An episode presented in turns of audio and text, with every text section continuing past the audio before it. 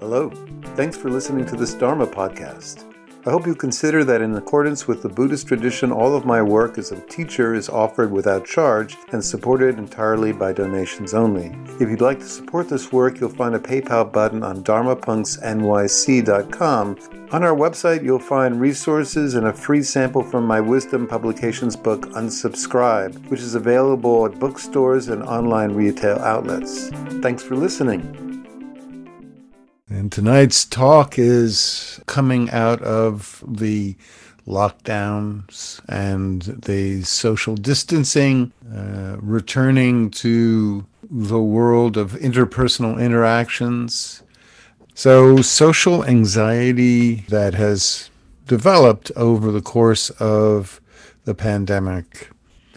I was actually reading that the Census Bureau does a pulse survey where they actually take the temperature of our na- our nation's mental health, and boy, is it grim reading these days. In 2019, before they did the study in 2020, obviously, about 10% of the people who filled out the survey uh, registered symptoms associated with generalized anxiety disorder or GAD when that poll was taken in 2020, it went up 300% to 30% of all adults showed symptoms of generalized anxiety disorder. And what was even more concerning was that fully one out of every two individuals who lived alone showed and displayed the symptoms associated with anxiety disorders. So I thought, uh, given the themes I've been hearing in the counseling and, and reading this fact that um, it's there's certainly a preponderance of individuals who have been experiencing some degree of discomfort at the thought of returning to the interpersonal sphere of um, social interactions.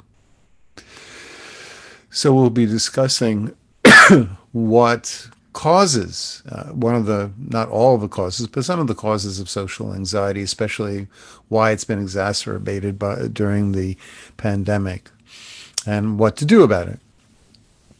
So, general anxieties are triggered by unconscious memories stored in very often the right temporal lobe, organized by the right amygdala. These are all, the right amygdala is a very fast and dirty preconscious region of the brain and your amygdala gets a very early uh, um, impression of everything that's going on around you, well before consciousness becomes aware of what's going on, what's happening. Your amygdala gets a, a kind of early uh, view of all the incoming sensory impressions. And what it does is it's constantly in the background looking on the lookout for anything in the present that remem- re- resembles in any way something that was scary in the past. So, for example, if in childhood, when you were four, if you got bit by a German Shepherd, you might have entirely forgotten about that German Shepherd. You might have forgotten about being bitten.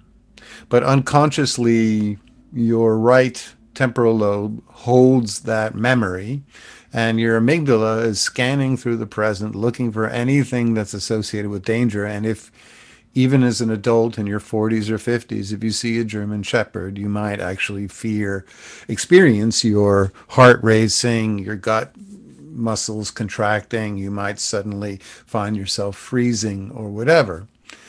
Um, so as an ongoing basis, our amygdalas, which is a preconscious part of the uh, midbrain, is scanning through all the incoming sensory impressions of the world and just looking for anything that reminds us of something that was scary in our past. This amygdala gets a very early view of incoming sensory impressions, and it's, it's a very fast and dirty uh, uh, information that's coming in. So we can very easily, for example, mistake sticks on the ground for a snake and instantly react with action potential or HPA axis in our brain, the hypothalamus, pituitary, the adrenal glands all jump into action, release cortisol, fight flight impulses, and all of this can happen in a tenth of a second. So we have these fear memories, they're very durable, which means they don't they're not extinguished easily. They last for years and years, and it's very difficult, as anybody knows who's had panic or anxiety disorder. It's very difficult to override anxiety once it's instilled. If you have an anxiety or fear of heights, you can try to be logical with yourself all you want, but it's a pre-conscious, deeply ingrained circuits that are uh, the right hemisphere uh, circuits are very over determined, lots of different connections, so they're difficult to extinguish. They're automatic. We don't have any generally any ability to override, and they're context free. So anything that reminds us of a past unpleasant event, no matter what the context is, can still activate anxiety. Now, you'd think then the only things that cause anxiety for us are unpleasant events from the past. And so if something if something in the present uh, is not resembling something in the past that was scary or unpleasant, maybe it wouldn't trigger anxiety. Uh, unfortunately, there's a part of the amygdala, the basal nucleus of the amygdala, in fact, for those keeping score at home, that links avoidance with fear. So it's not just things in the past that were terrifying that trigger us. Anything in our life that we're avoiding over time becomes scary, becomes perceived as a threat, even if it's actually not particularly threatening. So, for example, if you get on a bike, you have a you have an accident that's not particularly dangerous. You fall over the side, scrape a knee, and then you get up and you decide, I'm not going to ride my bike back. That was a little scary. I'm just going to walk my bike back home. And then for the next few weeks, you decide, yeah, I think I'll skip riding my bike. And then weeks turn into a month or two. Then when you get back on your bike, because you've avoiding it, avoided it, it will become scary. You might very well start to have your uh, heart rate increase uh, above 120 beats per minute. You might start to feel the blood rushing up into your extremities. You might start to have the looping thoughts of associated with uh, concern about what might happen and so forth. So another example would be um, suppose you go through a breakup with someone and after that breakup you decide i'm never going to for a long while i'm not going to walk around their neighborhood. I just don't want to run into them for any reason. So I'm I'm just not going to take a walk in Greenpoint for a while. And then months turn into a year and now you go somebody invites you to go out to dinner in Greenpoint, you walk into Greenpoint, you start feeling actually nervous and anxious because you've been avoiding it. So any it's not just things that are associated with past wounding events that become scary. It's also anything that we avoid long enough. The basal nucleus can link what we're avoiding with threat, a sense that uh, this is something that could hurt me. And it uses the exact same overdetermined fast circuits as fear memories. So, guess what? A year of social distancing where we've been avoiding uh, unnecessary social contact with people in and of itself could associate social interactions with fear, with anxiety, because we haven't been connecting with people. Now, it's not just the fact that we've been avoiding social contact, or, or me, at least a, a, lot of us who've been following the uh, suggestions. Um, there's a region in the brain, the dorsal anterior cingulate cortex, which is um, in, I think, the parietal lobe. I'm not sure. Uh, but the dorsal anterior cingulate cortex has been shown to be the social monitor in the brain. And it's constantly monitoring how well connected we are with other people. And when the social monitor, the dos- dos- dorsal anterior cingulate cortex, notices that there's a decrease in our social connections, it changes the neurobalance of neurotransmitters. It actually lowers uh, serotonin and it actually can lower endorphins. Uh, it actually lights up when it feels that we're not as well connected. Why does it do this? Why is there a region of the brain that cares so much about how well connected we are with others? Well, of course, the, over the the course of human evolution, being connected with other human beings is what allowed our species to survive. We're not a species that ran fast, could fly. We don't swim particularly uh, like fish. Uh, we don't have shells like turtles or other species that have shells to protect us. We don't have claws so that we can fight very well. We're not even particularly fast when when we move. So when we have exposed uh, organs that are not that well protected.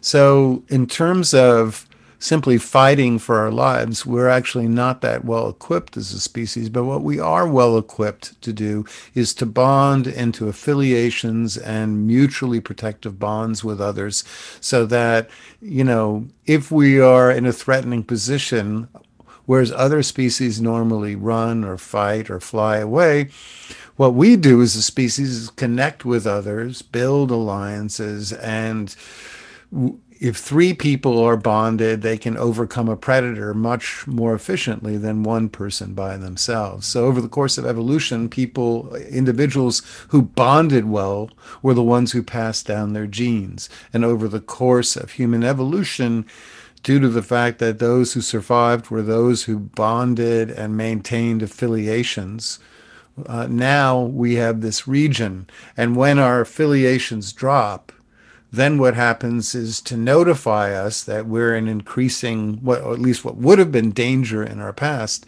the brain will, sec- will lower the secretion of um, endorphins and serotonin.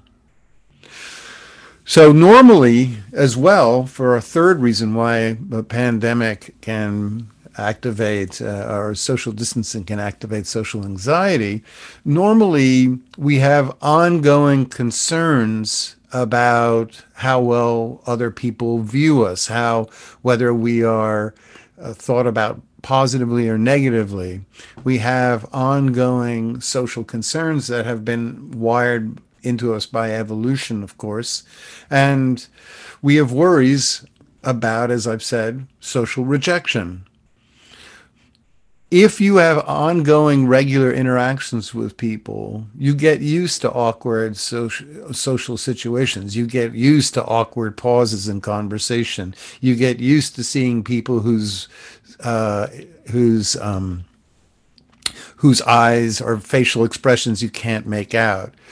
Uh, what happens when we have ongoing social interactions is our fears of social rejection or uh, being viewed as incompetent or worthless by others is overridden by actual experience. Our actual experience is day in and day out. We have reaffirming positive interpersonal interactions that show us that we're still well solid, solidly connected with others. And that allows us to allows us to lessen our worries and it allows us to alleviate our concerns about any form of disconnection or rejection which is so important to our species. But of course get over the, the last year we haven't had those robust interpersonal interactions that can disprove our fears. So there's far less regulating those fears. And even if you did have a lot of interactions, many times the interactions happened when there was a mask over your face, so you couldn't actually see the nonverbal cues that were being sent to you by others. And much of the nonverbal cues that people send to each other by facial expressions are what alleviates our concerns about being criticized by others. You might have noticed in your life that if you text a lot, a lot of misunderstandings hap- happen over text because you don't have nonverbal cues to help you interpret what the texts are saying. But if you can't see people's facial expressions, again, you're deprived of a way to understand and make sense of any verbal statements that have been made. So, once again, yet another reason why, over the course of the pandemic and social distancing, social anxiety has tripled in just one year from 10% to 30% of the population and 50% of those who live alone. The anxious brain acts as if a threat is always present. It's the threat for the anxious, the socially anxious brain, the threat is not a predator. It's not starvation. It's not uh, the threat of being attacked. The threat for those of us who have any social anxiety is the sense that others will judge us, will um, view us as somehow flawed or incompetent or useless or unworthy. And this ongoing concern leads to a host of stressful states internally. The first is, of course, we become hypervigilant and start monitoring other people's facial expressions, looking for even the slightest hint that they are negatively evaluating us. So, uh, what happens is it creates an ongoing task and a task that's actually quite stressful for working memory. We have to, while we're trying to think of what we're saying and doing, we also at the same time feel the need to constantly monitor other people's uh, eye contact and expressions and body language for any sense of uh, disapproval on top of the ongoing monitoring, it also has is notorious. Social anxiety is notorious for activating self-conscious, ruminating thoughts along the lines of, after we say something, thinking, "Holy shit, was that a stupid thing to say?" It makes us awkward. We become stiff. We become, we struggle to uh, relax. Our bodies become tight. Our heart rate rises and we start to become aware sometimes if it's really acute of ourselves sweating or a heart pounding or a sense of overwhelm. If this happens enough, it can turn into full social anxiety disorder, which is essentially a chronic ongoing worry, worry of embarrassing ourselves or being adjudged as less than by others. It's a hypervigilance that never switches off, especially when we're around others. And so over time, any form of social anxiety or general anxiety, generalized anxiety disorder leads to avoidance coping. We start avoiding situations and people that could trigger the anxiety. So the anxiety grows. And of course, the more we avoid social interactions due to the basolateral amygdala, the scarier social interactions become and the more anxiety it triggers. So, social anxiety activates avoidance coping. That makes social interactions even more scary. So it's a feedback loop. And on top of that, finally, over time, social anxiety can um, exacerbate core shame what is core shame? Core shame is an underlying feeling that there's something wrong with me, something unlovable about me. And so it's a it becomes then a chronic sense that there's something that we have to hide from others. There's something that others will see in us that's unlovable. Now, those facing social or any form of anxiety for without any prior experience will struggle more, not less, we like to think maybe that people who've struggled with it um, maybe are the ones who would just be crestfallen or by it or triggered by it, but actually uh, those who haven't experienced anxiety disorders up until now will struggle far more because they've never had to manage the symptoms and the underlying roots of anxiety disorder. So it can be very disconcerting if people haven't had, up until this point, an underlying discomfort around groups of people, interpersonal events, interacting with colleagues, going back to an office, or whatever. And of course, due to the complex associative nature of the circuits in the right hemisphere that govern anxiety and withdrawal emotions and impulses, social anxiety is extremely resistant to willpower and inhibition. It's far too fast and early, uh, pre preconscious in its activation. So it's notoriously difficult to alleviate. And yet, that is my job as a Buddhist pastor to share some of the tools and techniques that actually allow us to become more uh, adept and comfortable when we interact with others without becoming experiencing or experiencing as much of the distress associated with social anxiety. So, what are the ways we address it? Well, every cognitive behavioral therapist, of course, will espouse a very useful tool, which is known as incremental exposure.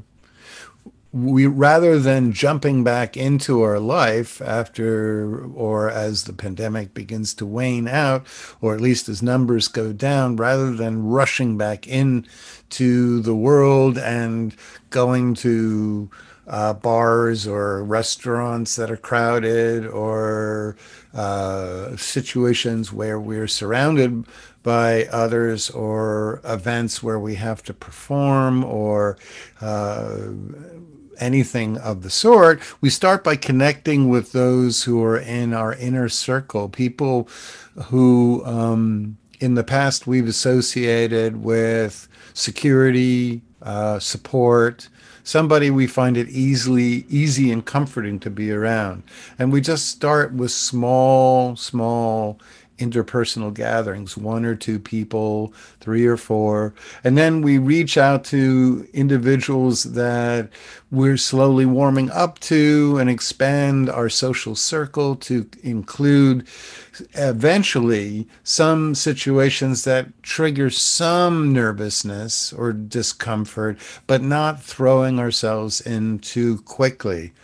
The goal of most cognitive exposure therapy type projects or uh, approaches, I should say, to anxiety is to take our time, to socialize at our comfort level and push ourselves each time to open the circle wider or to include situations that are a little bit more challenging for us. And frankly, since there's not going to be anybody holding a gun to our head, I hope, to make us rush back into the world too quickly, this is right now, April 2021, the perfect time to start incrementally interacting with individuals. The second is, and this for me is even more important a tool than incremental exposure. I find this to be one of the most invaluable approaches to working with anxiety disclosure. Disclosure is revealing to others whatever internal situation or uh, or symptom we're struggling with to reveal our nervousness to reveal the fact that we're anxious to not try to conceal it now, why is this so important? Well, when we fail to disclose our internal experience to others, it actually sets up a notorious feedback loop that makes anxiety worse, which is the following we have to try to seem natural and comfortable. Yet at the same time, we have to monitor if other people notice that, in fact, we're not comfortable and relaxed. So we have to excessively pin our attention to the subtleties of their facial expression, looking for even the slightest cues that they have spotted something in our demeanor that is a giveaway of our internal lack of comfort or anxiety. And then at the same time, we have to maintain an awareness of whatever it is we're talking about or whatever is that's going on. So that's a classic menu or ingredients, I should say, for cognitive overload. It's very, very difficult to be relaxed, present, uh, interactive if our brain is not only monitoring our internal state for anxiety, but monitoring other people to see if they spot the anxiety while at the same time we're trying to be relaxed and funny and witty or whatever it is. So, numerous studies have shown that one of the most efficient ways to alleviate um, anxiety is to disclose it. Um, Locke and Colligan, I think in the 1980s, did a classic studies that showed the less that people disclose and express their internal experience, the worse their anxiety becomes. And another study by, um, oof, can't remember, Feldman and Johnson or something in 2008, uh, self disclosure released people from the concerns about what other people are thinking about them and allows them to focus more on their uh, anything else but essentially all the worries about monitoring other people and what they're thinking about us, as well as the ongoing inner narrative of, oh my God, I don't feel relaxed. I hope this stops and whatever from a personal angle, I can say that there's many social settings where I don't feel particularly comfortable.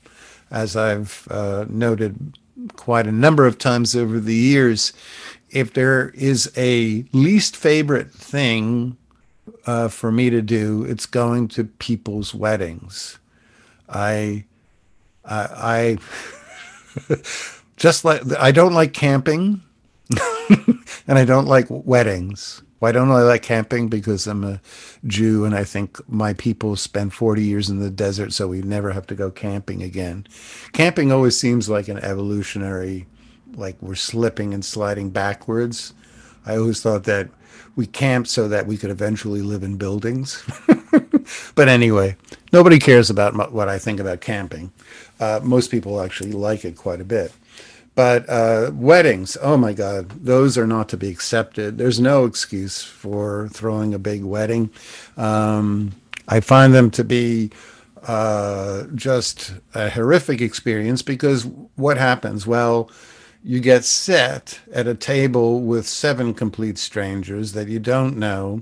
And generally, in my case, because I'm a Buddhist pastor and I'm tattooed. People will put me at a table with the strangest oddballs in their entire family because they go, well, Josh is kind of a Buddhist. I am a Buddhist, in fact, but he's like uh, weird. He can accept and deal with pretty much anyone. Anyone will put our uncle Mort, who once went to India, at the table with him because they'll have something to talk about. So anyway, uh, I never know what to say at weddings. I'm I'm just not gifted at wedding small talk. And the only way I can ever find and make any bonds with people at weddings, at the dinner table especially, is when I say, "Boy, I find."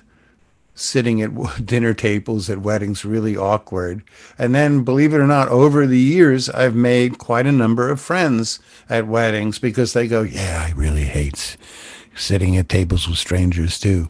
And then we have all kinds of fun conversations. And plus, either way, I don't have to sit there hiding the fact that I don't enjoy or I find the experience rather difficult. So, disclosure, the best way. One study showed that when people disclose the fact that they have anxiety speaking in front of people, it was the most efficient way to downregulate their heart rate and their skin valence simply by saying, Yeah, I'm not that comfortable speaking in front of others, was the most efficient tool to alleviate anxiety. Now, the third tool is shifting the spotlight.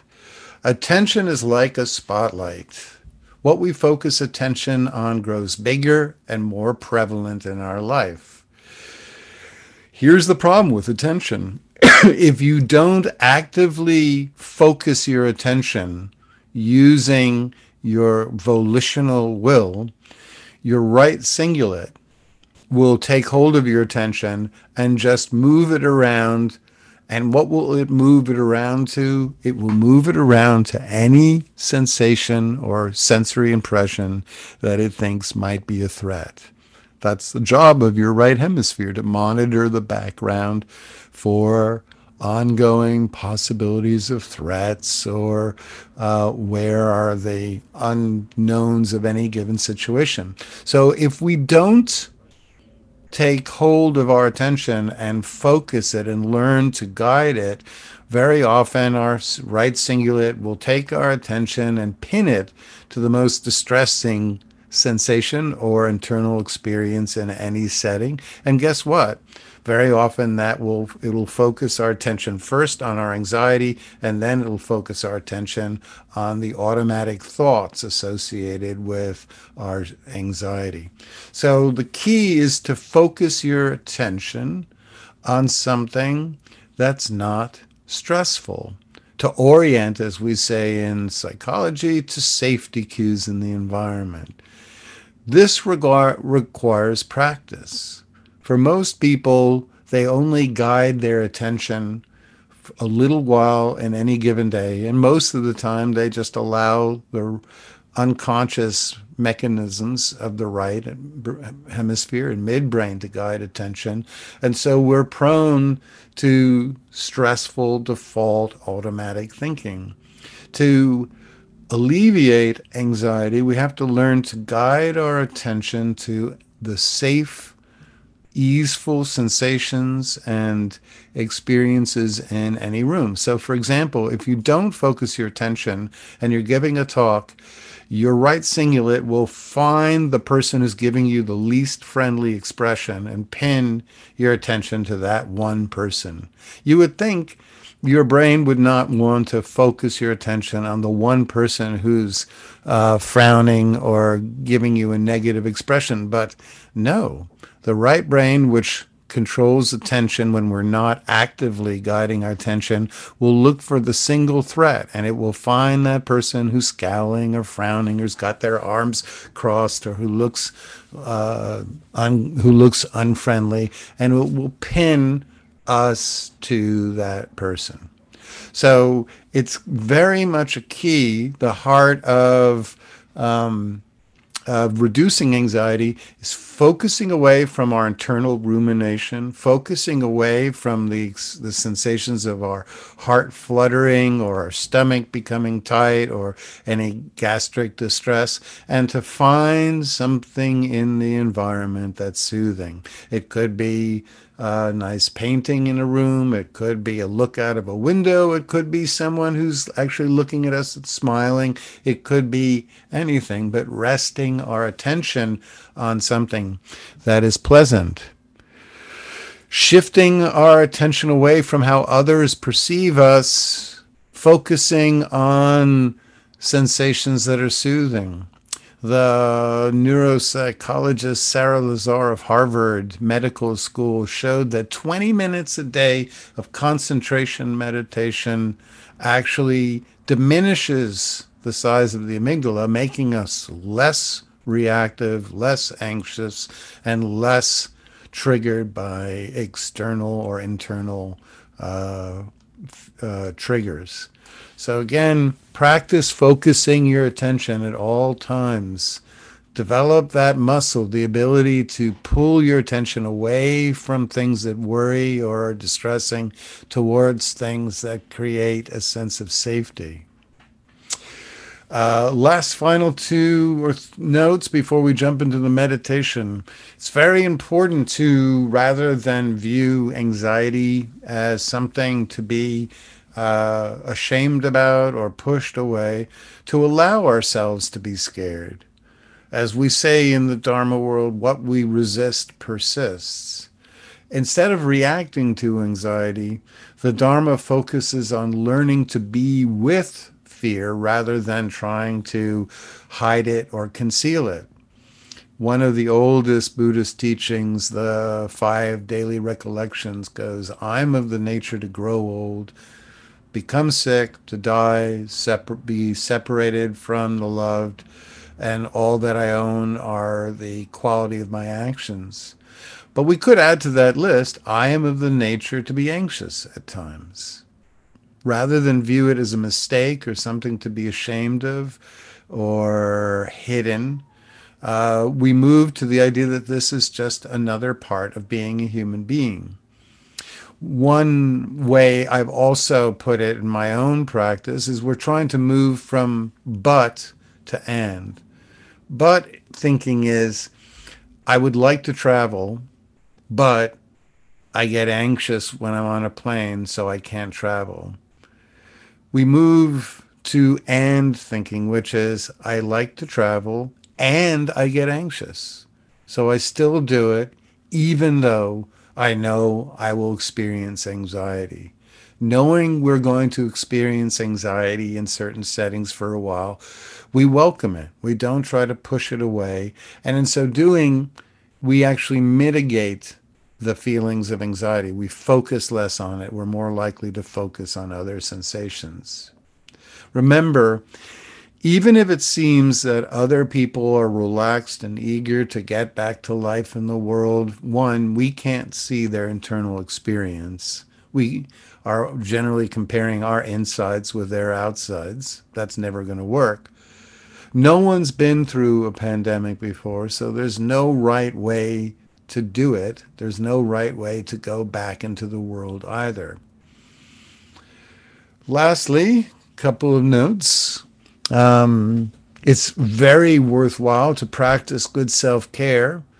If we exercise regularly, that secretes endorphins. And why does that matter? Well, some endorphins not only make us feel better, less tired in our bodies, less pain, makes us feel a sense of bliss. But endorphins bind to receptors in the autonomic nervous system, and when they do, dopamine is is secreted as well. So when dopamine, when endorphins are released, eventually. Dope, when endorphins are released, dopamine is eventually released. Dopamine makes us feel smarter, more capable, and thus it also is a wonderful way to alleviate anxiety.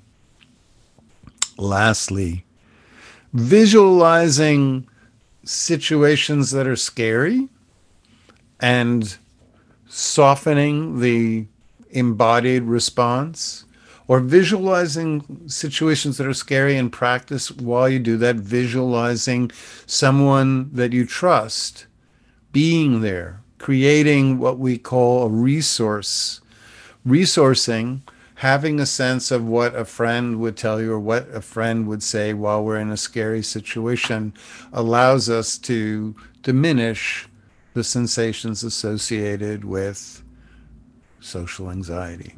So, that said, we're going to actually practice a lot of these tools in our meditation. So, my strong suggestion is to find a position that's really comfortable where you can relax and meditate.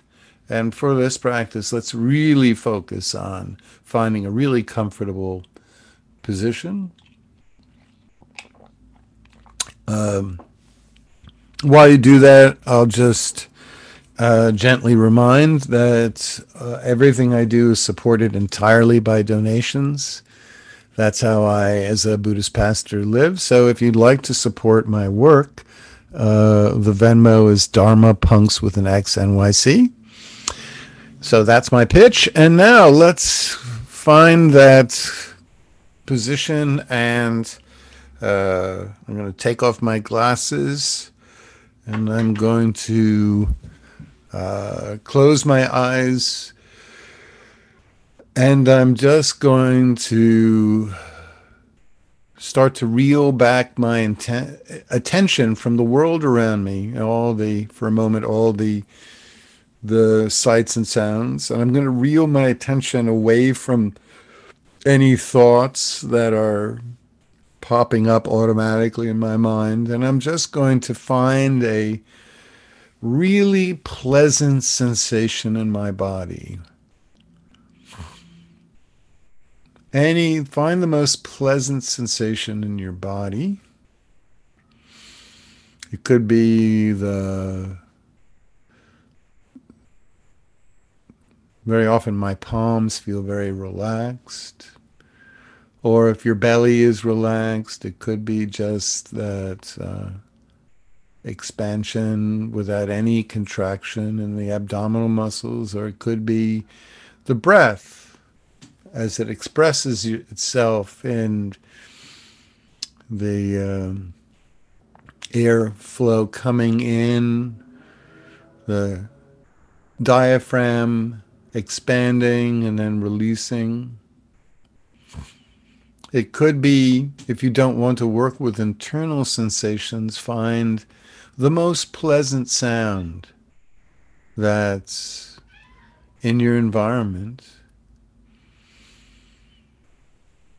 It could be the soft background murmur of distant traffic or cars, or it could be sounds of nature. It could be sounds of people talking outside, or it could, sometimes I've used in my practice just the um, closed eye visuals. When we close our eyes, sometimes uh, patterns of light firing or retinal firing creates strange, uh, almost vaguely psychedelic uh, impressions behind closed eyelids. Those can be very pleasant. So, just resting our attention on any sensation internally or externally that is soothing. Practice keeping our attention on a soothing, ongoing sensory impression, something that is present, that we don't have to put any effort into. Now, if the sensation is internal, the palms of your hands, a feeling of warmth in your heart center. Sometimes people will put a hand on their heart center and just feel the warmth of the hand resting there. And over time, we can slowly begin to expand the, the pleasurable sensations some expand the sensations with the in breath or the out breath.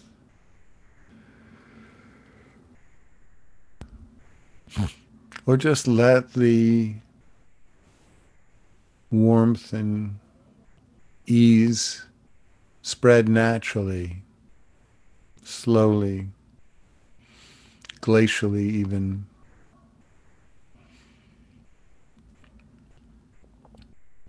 it's very helpful if we're struggling to sit with a pleasant sensation, keep bringing our attention back again and again.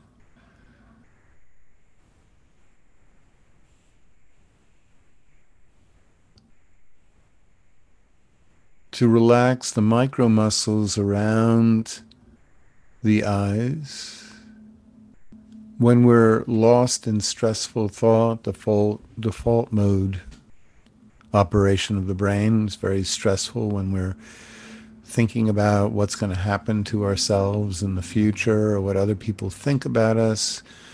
We involuntarily tighten the micro muscles around the eyes. So relaxing those micro muscles, allowing the eyes to settle behind the eyelids actually becomes a very wonderful, easily available tool to settle the repetitious ongoing thoughts that are generated by default mode operation. So just allow your muscles around the eyes to settle, the eyes to soften, and keep time and again bringing your awareness back to that anchor. The anchor being any sensation in your present environment, internally in your body or externally, sense of sounds or aromas that is soothing. Just this simple practice, resting on what is soothing, time and again, when we get pulled away by thoughts, just bring back your attention to your anchor. No judgment. In fact, reward yourself with a smile every time you catch yourself wandering off every time you come back home to what's really happening right now, away from the virtual reality of thoughts, concerns, worries, anxiety, every time you come back to the present, it's like coming home. That's something to be happy about. There's nothing wrong with doing that a thousand times in your meditation, wandering off and coming back home to the present.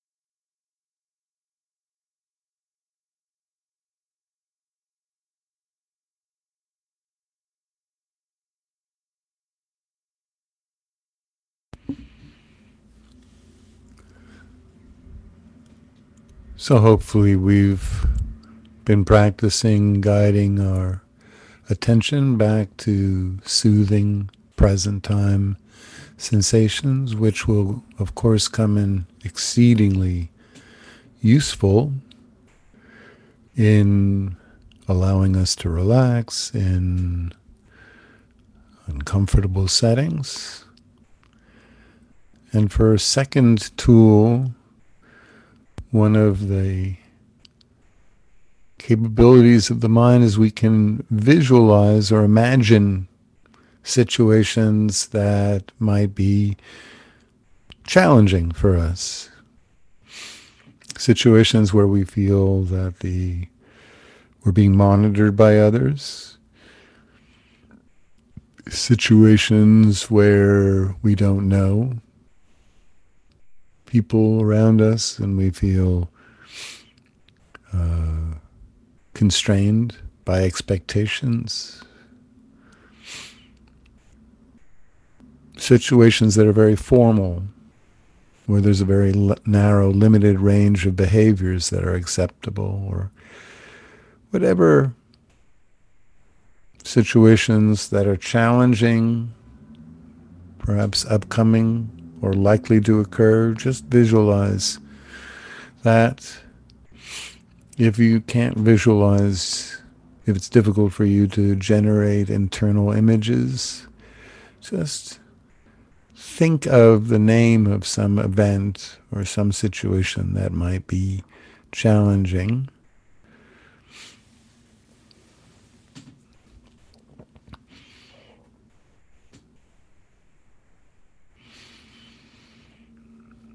If you can really put yourself in a setting that we might normally shut down or avoid or not feel relaxed in, just visualize that. And while you visualize it, just soften the belly, breathe easily, hold a smile on your face. Just gentle, it's okay if this makes me anxious. It's okay if I'm uncomfortable in this situation. So we're every time we bring up a, an image and we reassociate it with pleasant sensations, we're reducing the likelihood slightly that in that actual setting that will be triggered. So just with a very relaxed, slow, full inhalations and exhalations, a soft belly, an unforced smile. Just hold in mind any interactions that are generally challenging, interpersonal, places, workplaces, something that we might even dread. Just visualize it, but keep your body relaxed, breathing comfortably, smiling, reassociating these this image with pleasant internal states. And then visualize a friend, someone who's soothing, someone who is a resource. Visualize them being there with us. A buffer.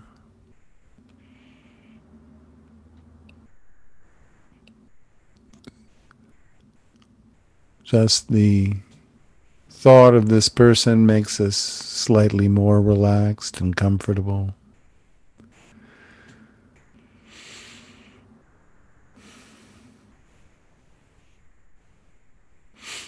If it helps, again, putting a hand on the heart center or sighing and just allowing ourselves to